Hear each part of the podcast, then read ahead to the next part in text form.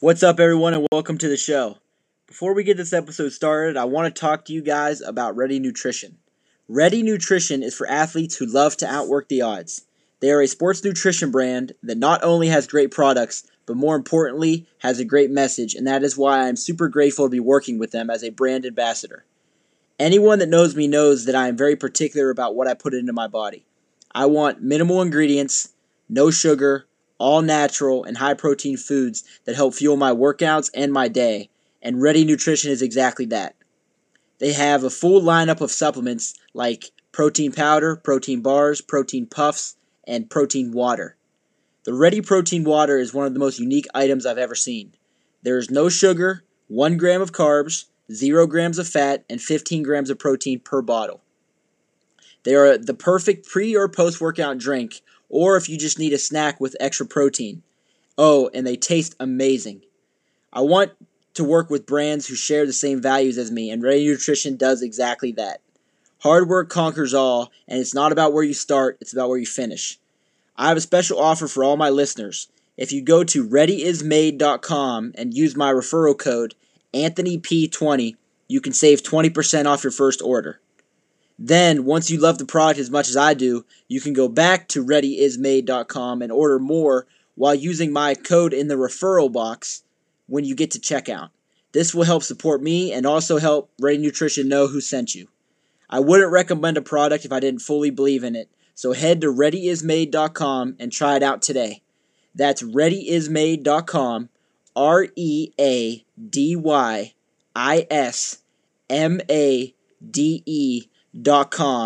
and use my referral code AnthonyP20, ANTHONYP20, to save 20% off your first order.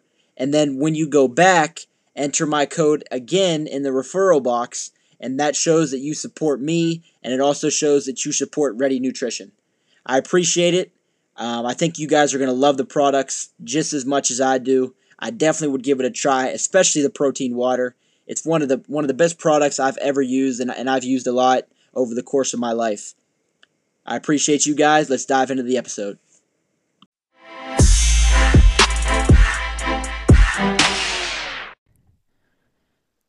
All right, cool. All right, so today I got Coach Hennon on the podcast from South Dakota, and I kind of want to just give you the floor to start out.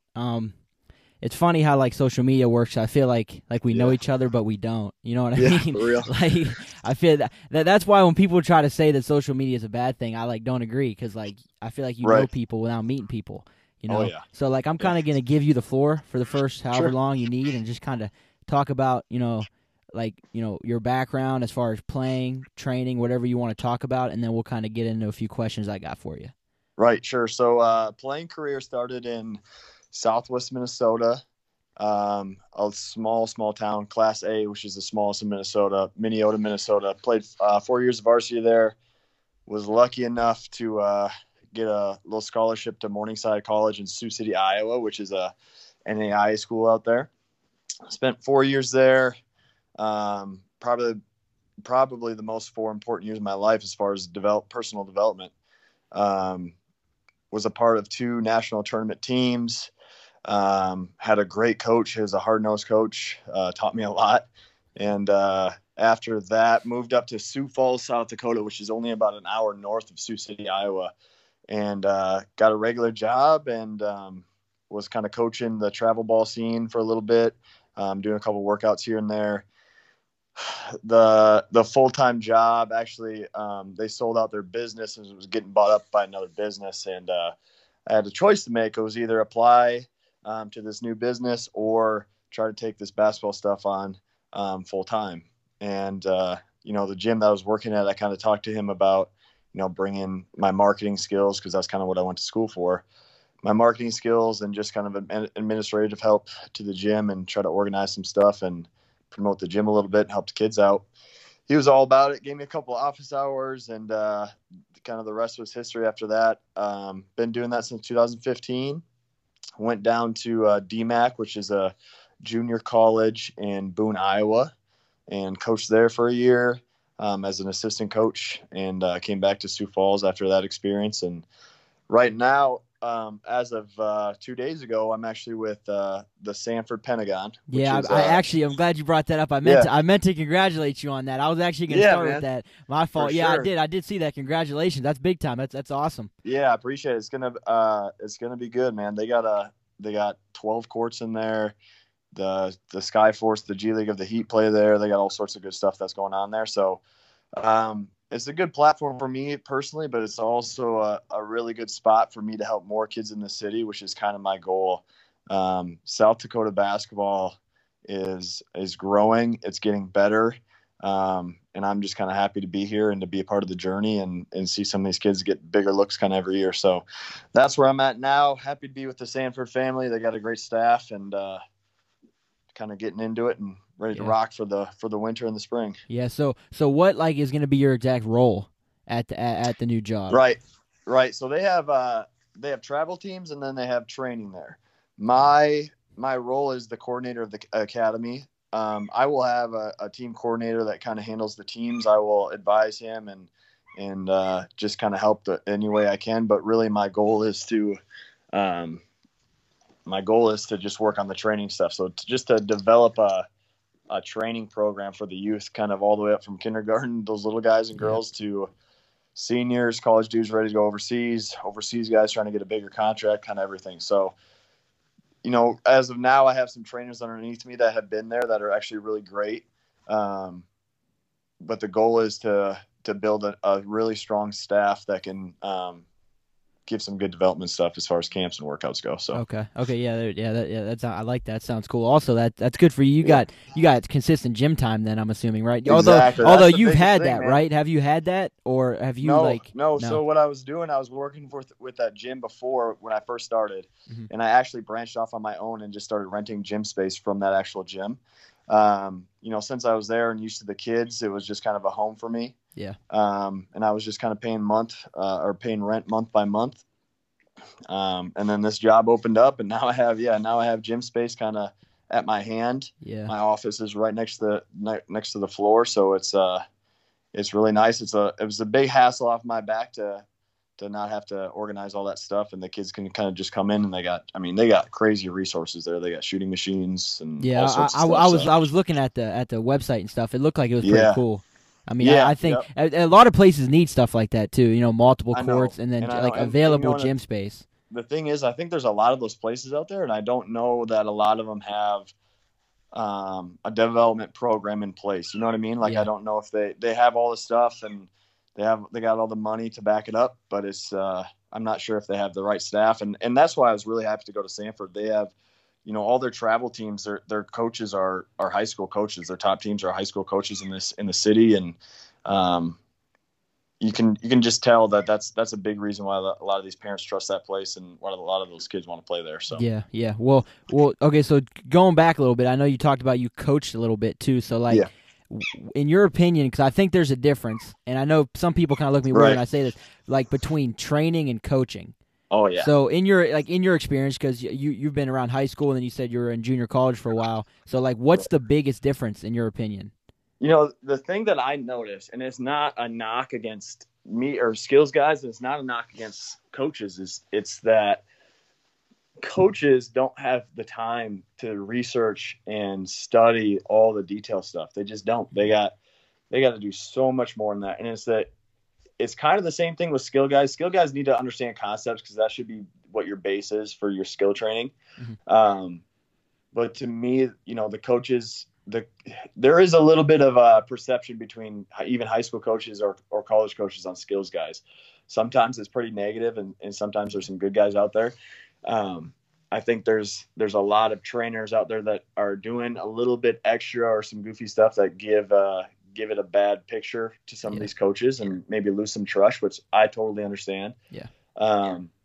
To me, coaches are too busy, I guess, or it's really just not their job to dive into the detail stuff. Yeah. I think they should be teaching concept. They should be teaching how to play, where to go, spacing and stuff like that. And like I said, that should be a part of, your workouts and stuff like that. But really what skill guys are focusing on should be the footwork, the details, the options, and stuff like that. Yeah, no, I agree. So In that aspect, then, what made you pick training then over coaching? Were you just more in love with that, or like what?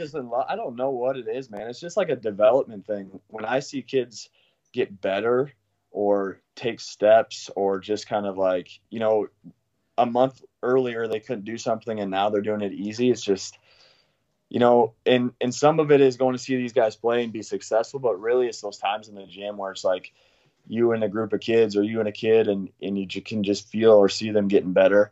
Mm-hmm. I don't know what it is. I'm just a kind of an addict to the development stuff over the actual practices and the game schemes and stuff like that. I appreciate that stuff. Don't get me wrong. I love watching basketball, but the skill stuff, I'm not sure what it is, but I love it. Yeah, no, I agree. And a lot of people tell me all the time, like, I think it's like pretty close, like the same thing. I'm like, I don't think it's the same really at all. Like, I think, like, skill coaches and development guys and, like, head coaches, assistant coaches, like, yeah, they have, like, some, like, common ground, but I feel like it's not really the same, you know, for 90% of it. Like you said, it's kind of like their job is X and O. Our job is to kind of get them ready, the player ready for the X and O. Right. You know, so, like, but then again, I agree with you. There's some guys out there that maybe give it a bad rep, you know. And going back on that, though, it's crazy to me that, I mean, some people take the hatred of other guys to, like, a next level. Oh, like, my gosh. My biggest thing, and I talked to Coach CK that I had on a week or two ago, is, like, when it comes down to it, as long as you're getting better, why does it matter? Like, I trust me, I see some stuff, and it's like, what is that? Like, it's, like, completely off the wall. But then there's some stuff where it's like, if this guy has his kid doing something and the kid's getting better, you may not agree with it, but isn't that our job? Yeah. And shouldn't we be happy about that? And I listened to that episode. You guys were talking about Micah, and to me, Micah is the godfather of all these detail stuff, you know. And you know, his method might be a little wild and not appealing to some coaches, but as far as his knowledge, I don't think anybody can question that, and I don't think anybody can question what he knows and what he could teach. I just think, you know, people see how it's done and they don't like it. They don't like the props. They don't like all that stuff. And there's, you know, and it's not even Micah. I think it's a lot of those guys. And even myself, I mean, I've gotten some blowback on social media, you know, not directly at me, but you know, when you see a tweet and you're like, I wonder if that's about me, type of deal. But you know, the thing is, to me, some of that stuff is tough. And this, when it comes to me, I think people might see, or even somebody else, people might see a clip, might see something of either myself or somebody else pushing somebody out of their comfort zone and doing something, that's harder than the normal routine. And they'll see that clip and they'll be like, oh, well, that's all they're working on. But really, if they were to, you know, come and sit in that full hour and a half, they're seeing one dribble pull-ups. They're seeing, strong finishes at the rim, jumping off with 2 feet, 1 foot. They're seeing catch, one dribble actions, two dribble actions. They're seeing it all. And they're going to be here in concept learning, like, hey, here's 3 attacks from the slot when help side slides over from opposite block. Here's what we can do. So, you know, social media is great. Like we talked about, it's great to build a business. It can hurt people if you don't put out the right stuff.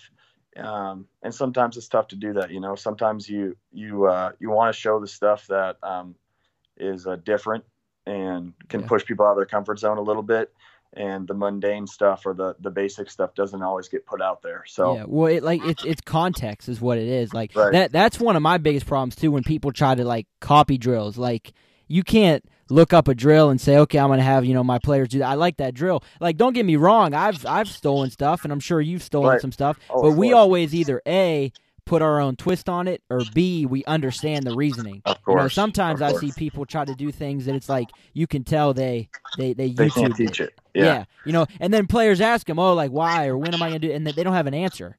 You know, and it's kind of like that's not bad. That's not good. You know, you need context.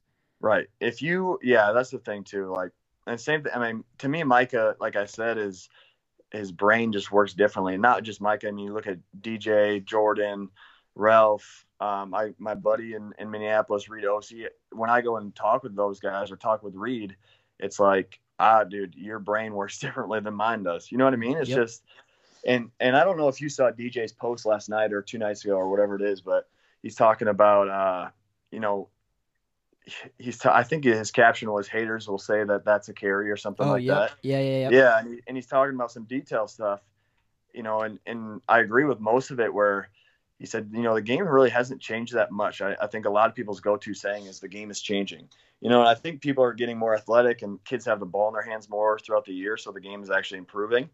But the overall rules and everything like that really hasn't changed that much. I think what he's saying is, you know, back in the day, we didn't have the ability to slow things down or really pick at the detail stuff. And now we do. So, you know, guys like DJ, guys like who are, you know, CK or yourself or myself are studying these details and being able to tell what, you know, what dribble step timing is when the ball hits the floor and when your foot hits the floor. They can see when, you know, when you pick the ball up off of a pull-up, if it's too early, too late, that type of stuff. So, like, you can dive super deep into it nowadays. And I think sometimes, you know, the people that don't put the work in to study that stuff, they struggle and they cling to that phrase, it's not fundamental. You guys aren't working on fundamentals. You're too fancy, like stuff like that. So, you know, when I hear somebody say, oh, you got to do this, you got to do that, it's all about this and that, I just like, that's the stuff that really bothers me is it seems like people that don't study or really put the work in when it comes to the film work or trying to understand the details, they cling to that fundamental phrase. And I get it. I mean, fundamental base and foundational base is like probably the most essential thing when you're developing a player. Yep. But you get a high school kid, even a middle school kid at this time or a pro guy, and they're like, hey, I can do one dribble pull-ups and rip two for a 1-foot layup by myself. I don't need to pay you twice a week to put me through that. Yes. And that's always been my motto. If I always dictate my workouts on how often I'm going to see that kid. If I see him one time a week, I don't need to put him through, you know, I don't need to put him through stuff that he can put himself through or herself through, because then, you know, essentially I'd just be robbing them for money. Exactly. You know what I mean? Exactly. So you don't want to be a rebounder. Right. You know, I want to give them as much value as I can. So, you know, the warm up might be fundamentally focused, but we will build off that fundamental phase. So like if she can do a 2-foot layup and a 1-foot layup, I might add a veer finish. I might add a Euro step. I might, you know, just to see if they can push themselves out of their comfort zone. And you know, what I've noticed is that especially the clients or parents that are paying, they appreciate that. That's why they're driving all those miles to see you. Yep. Now, if I were to have a guy or a girl 5 days a week and I was the sole workout that they were getting, then of course I need to get those reps in. We need to shoot shots. We need to hit the basics. If he's a guard, I need to make sure we're getting our finishes at the rim and all the floaters, the basic stuff. So kind of building off that, do you think that like this time of year, like do your workouts change? Yes. Actually, I just had a conversation about that with a group of girls last night. So I'm in my preseason group phase right now. We start South Dakota basketball. I don't know what it's like out there, but we start after Thanksgiving. Okay. So like late November, December is when they start practicing. At this point, we're going for an hour and a half instead of an hour. We're going two or three times a week. We do the first 45 or the first 40 is all skill work. So it's closer to the basket. It's a lot of footwork-based stuff, finishes at the rim, and then we scoot out and we'll add in game actions for about 20 minutes. So drive and kick, handoff, stuff like that. And then really the rest of the time is getting game shots up with our partners and then playing. Yep. So it goes from skill work to actions to shots to play.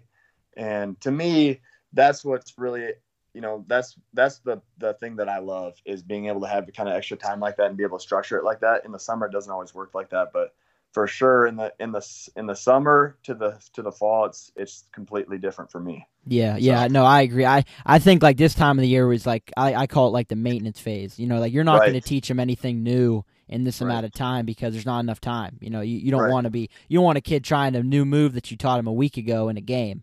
You know, it's that doesn't work. So I always like to kind of hear on, you know, what other, you know, coaches' perspective is on that.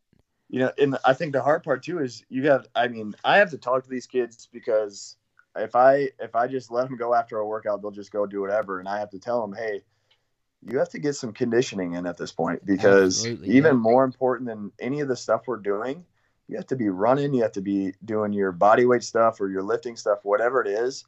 And you guys clean up your diet. It's crunch time. You got to take these steps now. So we talk a lot about conditioning, and I don't take it as my job to condition the kids, to be honest. Yeah. Especially if they're paying me, that's like, to me, if they can do it by themselves, or if I can teach them to do it by themselves, I want to cover something else. Yep. So, and that's, I really believe that too. That's the other thing. Younger kids need to be taught how to work themselves out. And it's like the littlest things, like, how do I spin the ball to myself so I can pretend like that was a catch? Or when I rip through, where's the defender going to be at? Like, teaching them to have an imagination and teaching them, okay, here's how you structure a workout. Here's how you pass to yourself. Here's some station. Like, you just have to teach them how to do the stuff in their driveway. And that's going to be the stuff that carries them so far. I have this little girl she's a 7th grade girl from a small town in South Dakota. She comes up every week, 2-hour drive, and we work out for an hour 15. And every week I send her home a list of things that she needs to keep working on. She comes back so much, literally, it's so impressive. And it's like one of the first experiences with this, she comes back so much better. And I talked to her mom, she goes, yeah, she's in volleyball, but at 7 p.m, she goes to our community center and she comes back at like 8:30 drenched in sweat because she has your list of stuff to do. I'm like, that is crazy impressive. And I'm happy she can work herself out and not be relying on trainers. Yeah, well, especially when she's only seeing you once a week. You right, know, because exactly. There's some kids that have the opportunity to come multiple times. Some kids don't. And then if you're doing that stuff on your own, I don't think players realize how fast that speeds up the development. Right. You know, like because I tell a lot of people too, because I have some players that come, they'll come all summer, but then once like the fall hits, even like August, they just stop coming.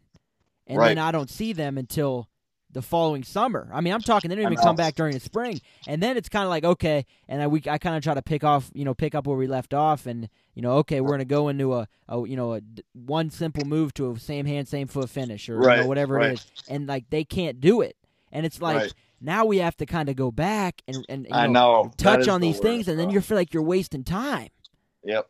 Yep. So it's tough. It's like, you got to take stuff and do it on your own, especially, you know, things like that. You don't need me to do that. No. And I think a big part of it too is, one, you have to do things on your own and by yourself. And the other is you have to be engaged. So like, let's say I came to work out with you and I drove all those miles out there and I was a high school kid. I would be so engaged on everything you're teaching me because I know I have to drive 4 or 5 hours back to be at home. So I'm going to try. And it's just like the same thing with the camps. I tell those kids at a camp, make sure you pay attention. And if you have questions, you ask after. And because these two hours or 2 days are not going to make you that much better. So be engaged, try to pick up one or two things that you can actually take home. And it's hard. I mean, especially when you got little kids, but you're talking middle school, high school. For that girl that drives 2 hours to see me, for her to pick up and be able to teach herself how to do it, but in her community center, she has to be so engaged to what I'm saying. And she has to understand kind of the details too, which is impressive. So, kind of talking on, you know, asking questions and taking things away, I beg players to ask questions. Because, I mean, the way I look at it is if you ask me a question and I can't give you a good answer, then I shouldn't be telling you to do that. You know what I mean? So, like, there's times that, like, I explain, you know, whatever footwork may be or whatever the finish may be, and they kind of just look at me and they could do it. And it's like, just because you can do it doesn't mean you understand it. You know, so I'm like, please ask me a question. Like, there's some players I literally won't let them go. I'm like, you have to ask me something about this finish or something about this footwork because I know you can do it, but I don't think you understand it. And there's a big difference. I believe in that too. That's a good point. So it's just it's like a fine line. You know, it's like you want them to ask and you want them to be able to do it, but they got to understand. If they don't understand, it doesn't matter. Yep, and like we talked about before, I think it's a context thing too. It's like, you have to constantly remind them where the defender is and what the read is and what the purpose is. And, you know, they just have to, I don't know. Yeah, a lot of it is details. And that's the other thing I wanted to ask you about. To me, there's two types of basketball guys, two types of trainers. There's a workout guy and then there's a detail guy. 100%. I've talked, not even in my area that I'm in other areas back home, all sorts of places. There'll be a group of, you know, a basketball group of trainers or coaches that'll come work out of high school. And I'll talk to the kid because he comes to see me the next day or something like that. And I'm like, okay, well, you know, how was your workout yesterday with so-and-so? And they're like, yeah, it was good. I was drenched in sweat and I was so tired. I was like, oh, sweet. Like, what'd you do, or what'd you learn, or, you know, what's something that you liked? And they're like, I don't know. We did a lot, and they pushed us hard, and we ran a lot and shot a lot. And, you know, and I'm like, okay, so to me, there's a workout guy that gives them hard nose reps, full speed, doesn't let them take breaks. And it's almost like a conditioning drill or practice with the basketball in your hand. You know what I mean? You're sprinting everywhere. There's really not a lot of concept learning or detail learning. It's just like rip, two dribble, finish. They don't tell you why, how, where your arm is, where your hand is, you know, what foot you're jumping off. They're just like, get to the rim. So, you know, and I appreciate those guys. Don't get me wrong. Oh, like, yeah. There's a time and a place for them. Exactly. And I think high school coaches gravitate to those guys, to be honest. I think they do. And I understand why, because, you know, they get to sit up there and watch these guys kick their players' butts a little bit for 2 hours. And they're like, oh yeah, I love that. So, you know, I think there's a value for those, that type of training. And there's a place for it, but I love the detail stuff. And it's not that I can't put you through a conditioning workout or make you take those reps. And sometimes I have to with like kids that maybe don't work as hard. You know, you just have to get them moving. But to me, I spend most of my time on the training stuff. So that's kind of the divide I see, is there's workout guys and there's detail guys. Yep. You know, and as a parent or as a kid, you got to find out, what do I need and what can I do myself? Maybe I can't do a lot of conditioning. Maybe I'm just not motivated. I actually need somebody to be pushing me or getting after me to do that, which I understand too. Yeah. So no, I agree with that 100%. And I think that I hate the thought that you didn't get a good workout unless you're sweating. I hate that, because I'll tell you one thing. I work with a kid. I actually have a workout with him later today, and I think he's the best shooter in the state of Ohio. I mean, he has all the records. I mean, statistically, he is. I mean, you could argue he just committed to Division II school. So I don't know. Again, that's an argument, you know, for another time. Right. But I'm sure that's going to make some people mad. But and they're going to say I'm biased because I work with him. But our best workouts, like, he's not really sweating at all. I mean, from the running and from, you know, the shooting, he gets a little sweat, but like when you start sweating and then you kind of break things down and talk, you know, for 5 to 10 minutes about a specific drill or a specific detail, like that sweat dries up, you know? So it's kind of like, I don't agree. You know, I don't like that. Cause I get parents like that a lot. Like when a workout's over, like the kid will go, you know, the player will go over and the parent will be like, you're not even sweating. And it's like, I know. That doesn't really matter. That's not the reason. Yeah, that's not the purpose. Did you learn something? Like, do you know how to do a different finish today? Or, you know, oh, yeah. Well, then why does it matter if you're sweating or not? I never understood that. You know, and I've had parents say that, and I've had, you know, the other way around too. And I've gotten to the point where, you know, I think when I was younger out of college, I was like, I want everybody to work out with me. No, don't work out with anybody else. And now I kind of appreciate, you know, this city actually has a lot of options. It's almost oversaturated with people that want to teach basketball, which is good for the kids as long as they're teaching the right stuff. You know, as a competitor, you want to be the best, but I almost appreciate these kids having different options, because I want to work with the kids that want my style. So like you just said, if a parent said that, I'd be like, okay, you know, I understand that's not really how I teach it. I can. And I might have some kids that kid can hop in that actually need the same thing, but really I'm trying to teach detail. Yep. You know, so in South Dakota is not big. Sioux Falls is the biggest city, and it's really not that big compared to some other cities. But it's just surrounded by a lot of small towns, you know? Yeah. So a lot of these kids are 3-sport athletes. A lot of these kids, they don't touch a basketball until a week before the season. You know what I mean? Yeah. And then it's baseball season, then it's football season. And I get it. Like I preach the multi-sport stuff. I think that's great. I think your body needs to move different ways to be healthy. I think you just need to learn overall team skills on a different setting.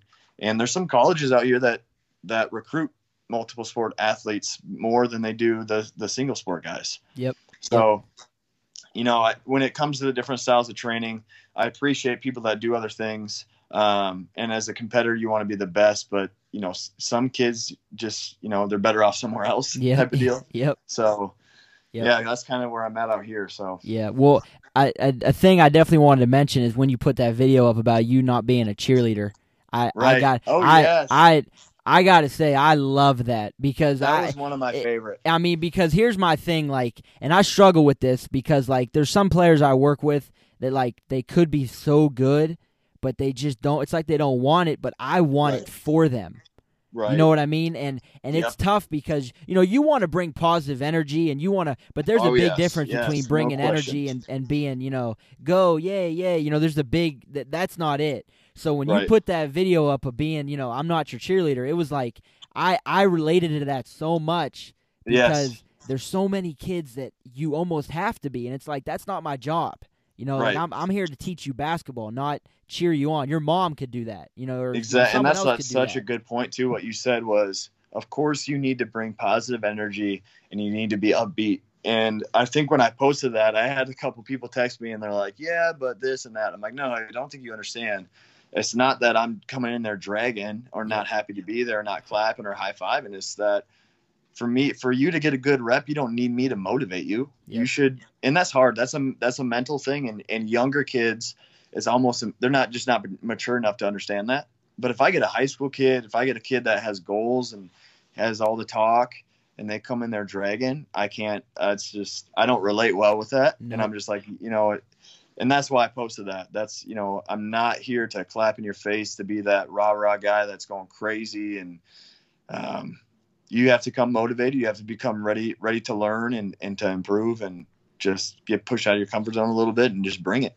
So that's hard to teach though. It's super hard. It is. I get a lot of, questions about that as far as like, oh, like what can I do? And I'm like, I don't really know what to tell you. Like, you just gotta want it. Yeah, like, you gotta, and I get it, Yeah. Like, there's days that I'm sure, you know, you may have a bad day at school.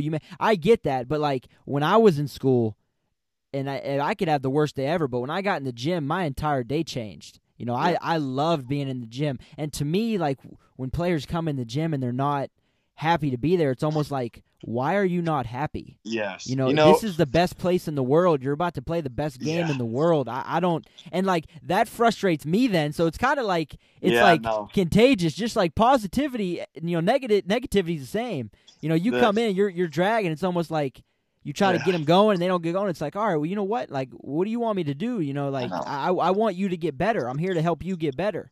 You know, so I don't know what, you know. But like you said, I can't relate. I can't relate to that. Right. And you know, the thing, sometimes I forget that my world is wrapped around this. And, like, a kid has, you know what I mean? Yep. I honestly always forget that. I'm like, this kid should be thinking like I'm thinking, or he should be like ready after the school. He's just like waiting till the bell rings to get to the gym. You know what I mean? So I'm like, these kids, I remember when I was in high school, I wasn't really thinking about that all the time. And I get it, you know, and that's the biggest thing. I don't know if you follow Gary Vee at all, but love him. Yeah. He posted something that, you know, he's like, listen to your laziness. If you're lazy in an area and you can't quite figure out why you can't get in a routine, it probably means it's not super important to you. It probably means you're not passionate in that area, or it's something that maybe you're being influenced to like or enjoy from somebody else. And that's when I think players, or in any profession, you need to look and you need to say, okay, is this something that I actually like, or is this something that I like because of this reason, not because of me? I don't know. It's tough. That's a whole mentality thing. And I also think that someone tweeted this a long time ago, but I agreed with 100%. And I think about it all the time. Is like, just because you play basketball in college doesn't mean you want to play in or high school. Excuse me. Doesn't mean you want to play in college. Right. You know. So like it. But then there comes a thing. You know, a thing with that is, you know, don't tell me that you want to play in college just to say it, you know, like, because then I'm going to hold you to a higher standard. Not that I'm not going to hold you to a higher standard anyway, but like, if you come in and you tell me, hey, I want to play college basketball, it's like, okay. But if you come in and say, hey, I want to have a great high school career, it's like, okay. You know, so like, just so I'm on the same wavelength. And I think the misconception is everybody wants to play, when in reality, number one, everybody can't play, unfortunately. And number two, everyone doesn't want to play. So but then you have to let that be known, you know, because if you're coming in, because basketball training is a luxury, you know, it's an extra, you know, especially, you know, guys like us, we're, you know, independent guys, you know, we don't work for anybody other than ourselves. So like, we're like an extra. So if you're paying money to come to me. I want to know what your goal is to help you make sure you get there. And if that's to have a great 4-year high school career, then let's do it. But if it's beyond, then let's really do it. And you hit it on the head, I think, in your last podcast, actually. And it's actually helped me, too, is I don't know what it is about writing stuff down, but if you write things down on a piece of paper, you know, cell phone's a little bit different. For some reason, it don't impact me as much if I write it on my phone. But if I am physically writing it on a whiteboard or something like that, and it's goals, then for some reason it's more motivating. It holds me more accountable. Just goal setting in general, I think, is huge. And I know that I slacked in that when I was a high school kid too. And I've heard thousands of people tell me, and it's just something that, you know, when you get older, you hear all those sayings, or you start saying those sayings that your dad told you or your coach told you. Like, dang, I sound like my freaking dad right now. And, it's just a maturity thing. I think you just have to go through experiences where you're lacking and, you know, you made a mistake or something like that. And you have to go through that to really appreciate some of those phrases that you were kind of told when you were younger. So, yeah. Well, and I always, cause sometimes, you know, especially when I work with younger kids, I'm sure you experience it too. They just want to play, you know, can we scrimmage today? Like, no, we're not scrimmaging today. You know what I mean? And I struggle with that. Cause it's like, man, like it drives me crazy. You know, these kids see certain people do certain things, you know, older kids and older play. And like, it's like, you can't do that. But then I came home the other day and I was talking to my dad, and I was kind of like, I was frustrated. I had a group of kids, and if the workout doesn't go well in my mind, it's tough for me, you know? Oh yeah. And I'm not even blaming the players. It could be me, you know, maybe a drill that I had planned didn't work out how I thought it planned, you know, was going to, you know, so it's not like I'm blaming the players. A lot of the times it's me, but unfortunately, you know, last week it was a couple, you know, kids that they wanted to play and their attitude wasn't right, and they weren't really good, you know, trying, you know, and that drives me crazy. And I called my dad and I was like, man, we had a bad workout, you know, and he's like, you get so mad, you have to think about it. Remember when you were in the 7th grade, like you just wanted to scrimmage too. And when he told me that, I kind of sat back and I was like, you know what? He's right. You know, I did. I remember he was my coach when I was in the 5th, 6th, 7th grade. I would come to practice. Dad, can we scrimmage today? No. I'd be all mad, and it's kind of like you gotta remember that they are kids, especially at that age, you know. So and that's tough for me, I'll admit sometimes, because I just want to work. You know, I just want to work. Like you're here, let's work. Yeah, and you know that's the hard part too, is they fell in love with basketball because they got to play. You know, a lot of those younger youth leagues and practices, a lot of they just, you know, it's a dad volunteering that's like, hey, let's just scrimmage 5-on-5, and that's how they learn. That's how, and they can do that by themselves with their buddies out in the park or in the driveway. That's like the first part of basketball that they actually fall in love with. And it takes a while for them to love learning how to get better, you know, and that's, I think that's a maturity thing too. And there are some rare breeds out there that you get a middle schooler that's just like hungry and wants it and wants to get better and stuff like that. But it's hard, man. And to go back on your point, as far as being, kind of an extra as a trainer. I love that, because I think that goes back to kind of what we were talking about before. If I see a kid once or twice, I'm really not their sole training purpose. I'm almost like a supplement. And I tell kids that all the time. If I'm your basketball diet, if we're looking at your basketball diet, I'm essentially a supplement. I'm like a protein shake, or I'm like something extra that you do to enhance something. But you should be eating all the veggies. You should be getting your protein, natural protein, your meats, whatever you're eating by yourself. And that, to me, natural proteins and veggies are the catch and shoots, the 2-dribble attack to the rim and finish. You should be getting those reps in. And you should be coming to see a supplement guy to push yourself out of your comfort zone. And you can take those things and get better and better. But I think that's a message that needs to be taught not only to parents and kids, but to high school coaches and college coaches. Is, man, I see that kid one time a week. Of course, I'm gonna push him. Yep. Of course, I'm not gonna, you know, put him through stuff that he can do by himself. So that's a big thing for me too. Yeah, no, I agree 100%. Now, I wanted to ask you about your take on group training versus private training, because I made a tweet the one day and I had some blowback on it, because I don't know what it is, but when players are younger, I like group training. I mean, I know everybody wants individual. I get that, and I understand, and I think there's a time and a place for it. But I struggle with, you know, everyone.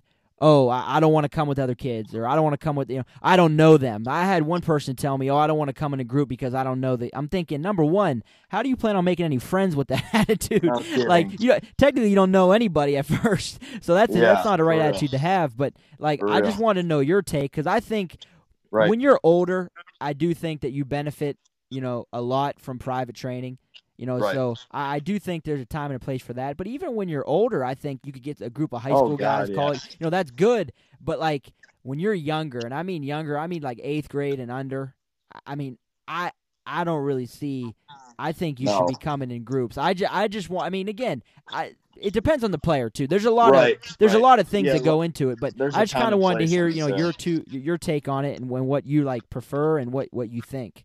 Right. You know, like you just said, there's a time and place. If I get a parent that reaches out to me and says, hey, I want you to work on shooting with this person, then I'm like, okay, you're probably going to want to do an individual, because with a group setting, I can't break down your kid's shot like on this hoop while these kids are just doing something random. Yep. So if it's something like it's super specific or whatever it is, but if it's somebody that just wants to work out, I am constantly pushing small group stuff, 3 to 6, 7, 8 at the max, but I'm constantly pushing that because, one, for a middle schooler, a little kid, or even a high school kid, or even college kids to go through a full individual session, if you're going 60 minutes, you have to be in unbelievable conditioning. Like, you have to be so in shape to be getting great reps by the end of it.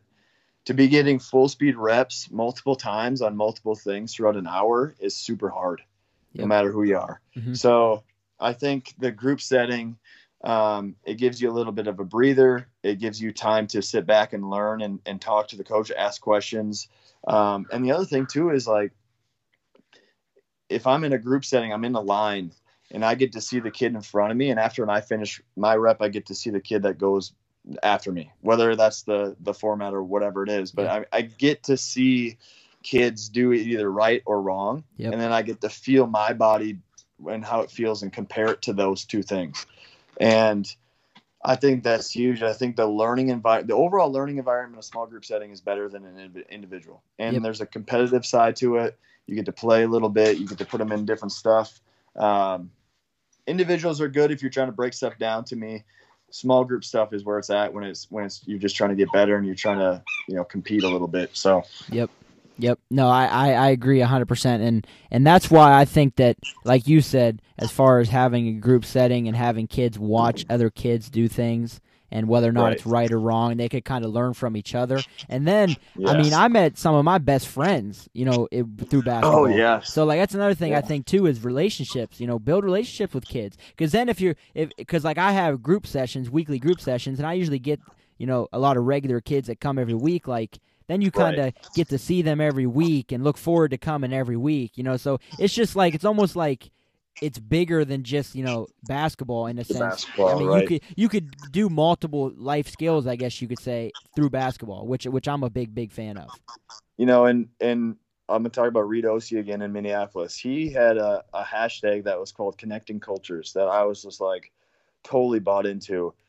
He had overseas guys working with college guys, overseas guys working with high school kids, college guys working with high school kids, middle schoolers were mixed in. So he had all these kids and these older guys, younger guys mixed together throughout the summer. And what that does is it creates this connection, and those guys check up on each other. They might have been competitors at one point, but now they're just like, you know, enjoying that the other person's doing well. So, you know, you might have – I'm trying to think of a – you know, who's he got up there? He had Jake Lehman from the Timberwolves up there working out with him.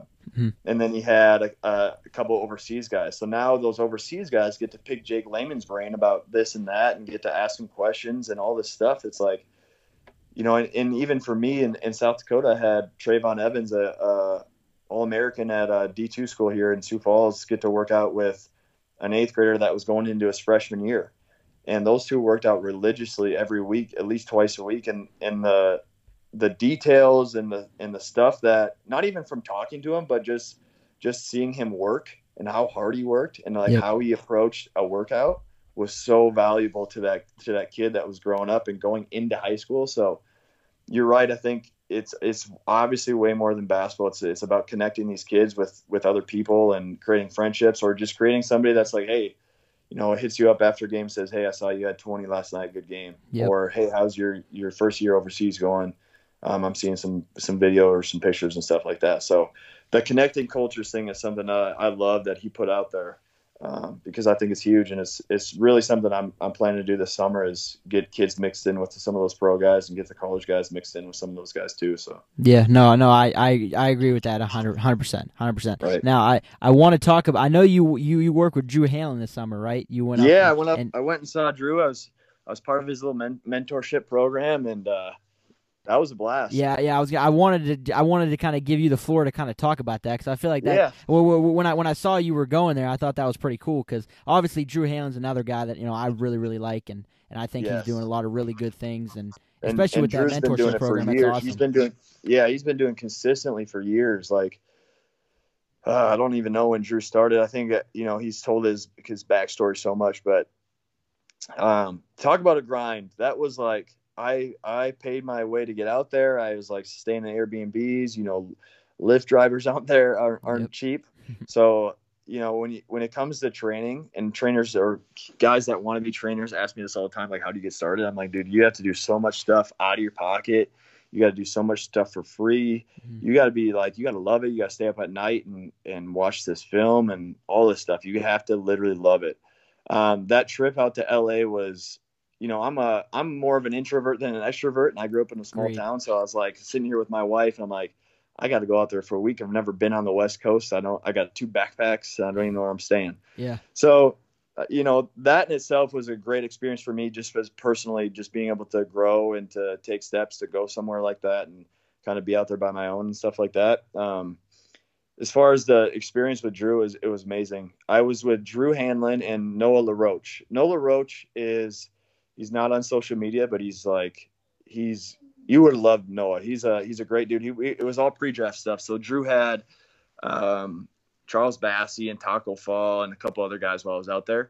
And as far as the workout goes, I mean, it was details. I mean, he was just teaching with Taco. It was all detail stuff. I mean, it was stuff that I think Taco probably had been taught before, but you know, when Drew's looking at you saying, don't step with that foot, step with that foot, you're going to listen type of deal. So mm-hmm. It's just it's a different setting for those players. And I actually got to sit down with Drew and kind of talk about, you know, basketball business and how he got started. And that was kind of the main point of that mentorship program, was to help trainers or help coaches grow their business, whether it was their coaching resume or their training business. It was what steps to take. You got some FaceTimes with Drew, and he would just personally talk to you for as much time as he could. It was good though, man. I want to go back out there every year, just because, and it's not even about being around those big time athletes. It's just seeing those guys work, you know, because you see them on social media, and it's almost like, man, I wonder what they're working on. And you get out there and I was like, okay, well, they're working on some of the same stuff I'm working on. Yep. So to me, it was almost reassuring. I did learn a lot, don't get me wrong, but a lot of it was just like, okay, I'm doing the right stuff. Yeah. It felt good about that. So, yeah. No, it was a great trip. I want to go out there every summer. Yeah, no, I definitely think that there is so much more as far as on the business end, like you said. I mean, I mean, my college degree didn't prepare me for business at all. So, I mean, no. I, you know what I mean? So, like, there were so many things as far as, you know, registering your actual name, and then the taxes, and then the bank accounts. Yeah. It's just like but that's another thing. Like, I think that, you know, skill coaches that do, you know, full time, like me, you know, like you and me, as far as they don't really understand, like, there's so much more than just, you know, basketball drills.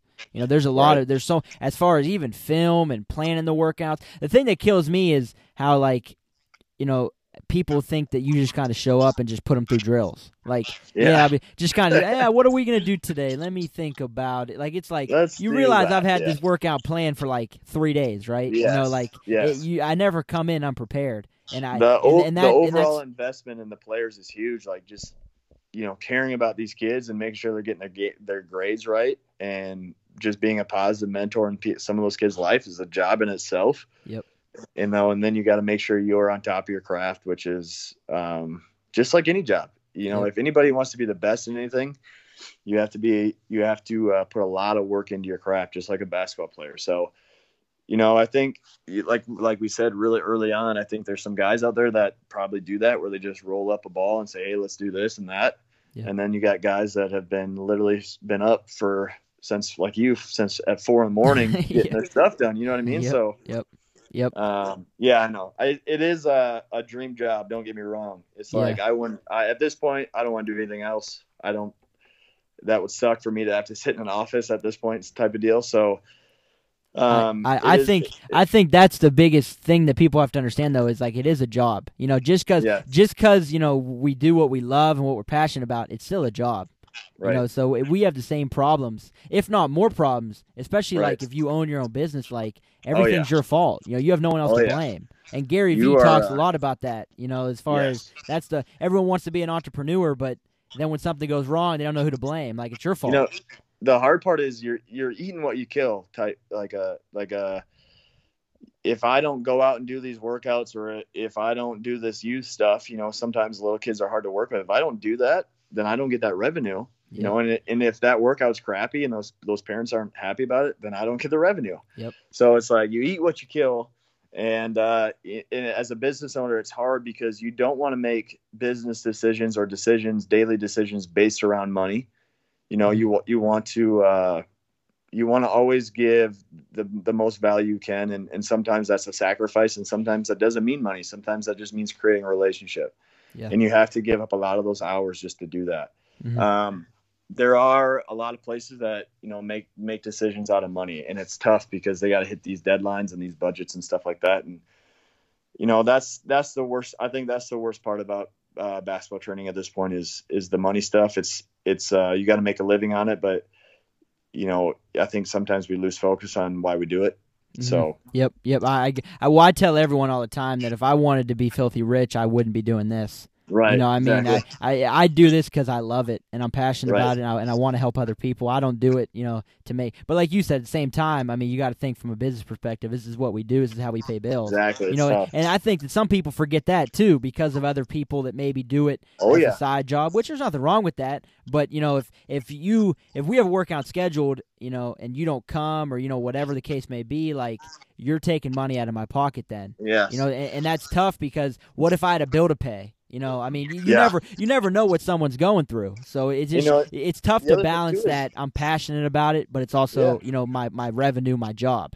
And there's guys out there and girls out there that are giving training for free, and it's not good, you know, and these kids are like, well, these parents will say, oh, I'm going to go here. And it's like, you get what you pay for, you know.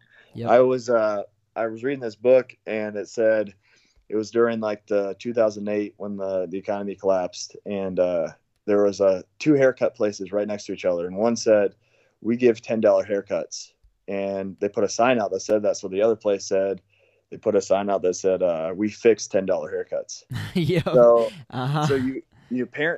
parents, they get what they pay for. Same thing with players. So, you know, I'm not about taking people's money and like you said, if we were doing this to be filthy rich, we wouldn't be doing this job. Yeah. So I'm not about taking people's money, but you have to give these kids value, and you have to price it right, and they have to understand, like, you know, I put my work in. I've been up for hours studying this stuff for you.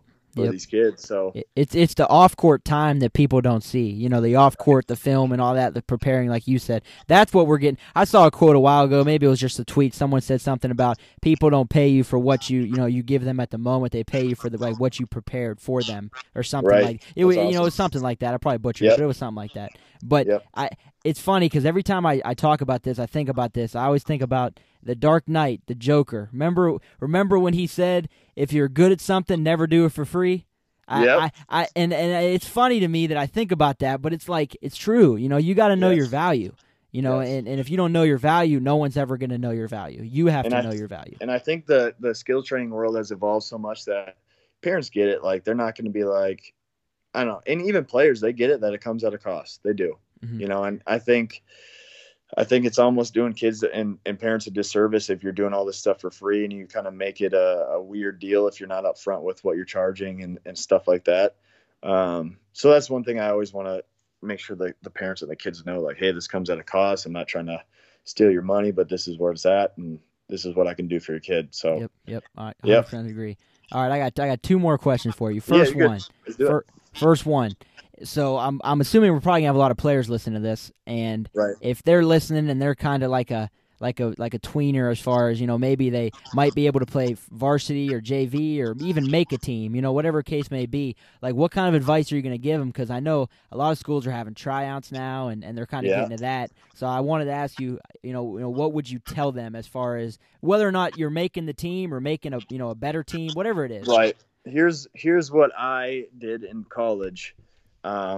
And because I was a freshman, and I, you know, as a freshman, you go in there as a hot shot, like high school recruit, and you're like, hey, I want to play right away type of deal. So, you know, what I did to impress the coaches, was all the little things. So I would always pick out the best player. So I would guard the All-American 2-guard, and I would pick him up every single time. I wouldn't let anybody guard him. And and the thing is, it's funny, if you stop the All-American, you look like, okay, that kid can play. Yep. But if the All-American scores on you, then it's like, he's an All-American. He's a freshman. So I would say pick out the best player, pick them up, be aggressive. The other thing too is, you know, the conditioning drills, the basic layup stuff. Don't miss any layups, and make sure you're in condition or you're in shape, because you will be able to outperform those kids that did not prepare themselves for those first couple of days. If you are in better shape, and like I said before, those kids could have been paying for the best skill training in the world, and they could come in lazy and out of shape, and you'll beat them. Yep. It's a funny thing about basketball. There's those guys out there like that just out hustle people, and it's not that they're more skilled. It's just like they work harder and they want it more. And so if you can at least be one of those kids that outworks kids, you'll get noticed, and the coaches will appreciate that. Yep. And just play defense.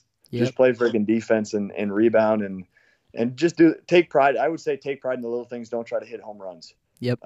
Take pride in the little things. So. Yep. Yeah, I agree with that 100%. One of my biggest things is I always tell, you know, players, don't try to do too much. Don't try to be someone you're not, because then and that even goes to, you know, AAU and all that stuff, which is a whole other conversation. But I mean, when you're trying to be something you're not, it actually hurts you more than it helps you. You know, if you can't shoot threes, don't shoot threes during tryouts. You know, don't do that. That's going to hurt you, not help you. So that's one of you know, my main things I tell them. Okay, last question for you. Now, this is kind of like something I want to end with, because I like the question. And I asked Coach CK, and he gave like a way better answer than like what my answer would have been. So I'm going to ask you. So like, what is one non-negotiable thing that you have to do every day? Like, not basketball related. So just like, what is one thing that like you wake up and you're like, okay, by the end of the day, I have to do this, or else like it's either going to bother you or whatever it may be. For me personally, and just in my situation, it has a lot to do with my wife. Okay. And it's like my brain, and I listen to that podcast, and it's like I have an obsession or an addictive personality, which can be good and bad. Amen. Where it's hard for me to turn that switch off. Like, last night I was up till 2, just writing stuff down on my phone, like, because I couldn't sleep. So for me, I need, and for me, it's my wife. For somebody else, it could be their brother, sister, mom, dad, whatever it is. I need to put my phone in another room and appreciate my wife for who she is, and our relationship, and what she does for me, and the fact that I get to do what I love, and I have somebody that supports me and loves me, whether I'm great or, you know, sucking. So for me, it's appreciate the stuff that is kind of allowing me to do these things. And and that could be anything, but, you know, for me, it's my wife. So that's a great answer. That's a great answer. Yeah. But okay, so now finishing up, I'll get, you know, go ahead and kind of tell people where to follow you on social media. Sure. I'll put everything in the description, so everyone got it in writing. Yeah. But go ahead, kind of say what you want. Plug yourself. Yeah. Well, first of all, I appreciate you having me on here. Like you said, it's like I've been following you, been following me, and I've been trying to. I think I watched your story every morning, and it's like that 4:20, and it's like you on the Stairmaster. Yeah. I see it. I'm like, damn it! I need to get up, and I need to get on a Stairmaster, and I need to do these things. No, but I love the stuff that you're doing, and I appreciate you having me on the podcast. I want to introduce some more people to the podcast and hopefully help you out and get some more people on here, because I think this is great. I love listening to this stuff. You know, people can follow me at Hennon Workouts, Hennon_workouts on Twitter and Instagram. You'll see some stuff from the Pentagon and Sanford stuff on there, which I'm at now, but that's kind of where I'm at. So trying to post some content daily and keep it updated and stuff like that. But yeah, no doubt. If any players are definitely looking to kind of check out some cool stuff, definitely give him a follow, because I always like he's consistent too with the content and always putting out good stuff. So definitely give him a follow. But I appreciate you coming on. I know, like I said, I know you're busy and there's a lot going on. So I really do appreciate you coming on and I'm looking forward to kind of keep following you and probably kind of follow back up in a couple months to get you back on and kind of talk about what you're doing. We'll have to get back on and kind of talk about winter stuff and maybe talk about a plan for players in the summer and stuff like that. We got to hop on in a couple months again. Absolutely. That sounds good, Coach. I appreciate you. And I'll see you guys on the next episode. Stay tuned. Hopefully I'll have this one out relatively soon.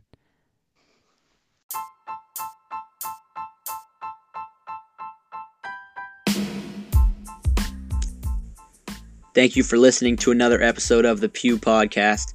If you guys want to know when new episodes come out, head over to the Apple Podcast app, subscribe to the podcast, and while you're there, leave us a review. That would help the podcast grow tremendously, and I'd really appreciate it. Lastly, make sure you guys are following me on all social media. So Twitter, I am at Anthony_Pew2, and Instagram, I'm at AnthonyPew2, and that's Pew, P-U-G-H. I appreciate your guys' support, and we'll catch you in the next one.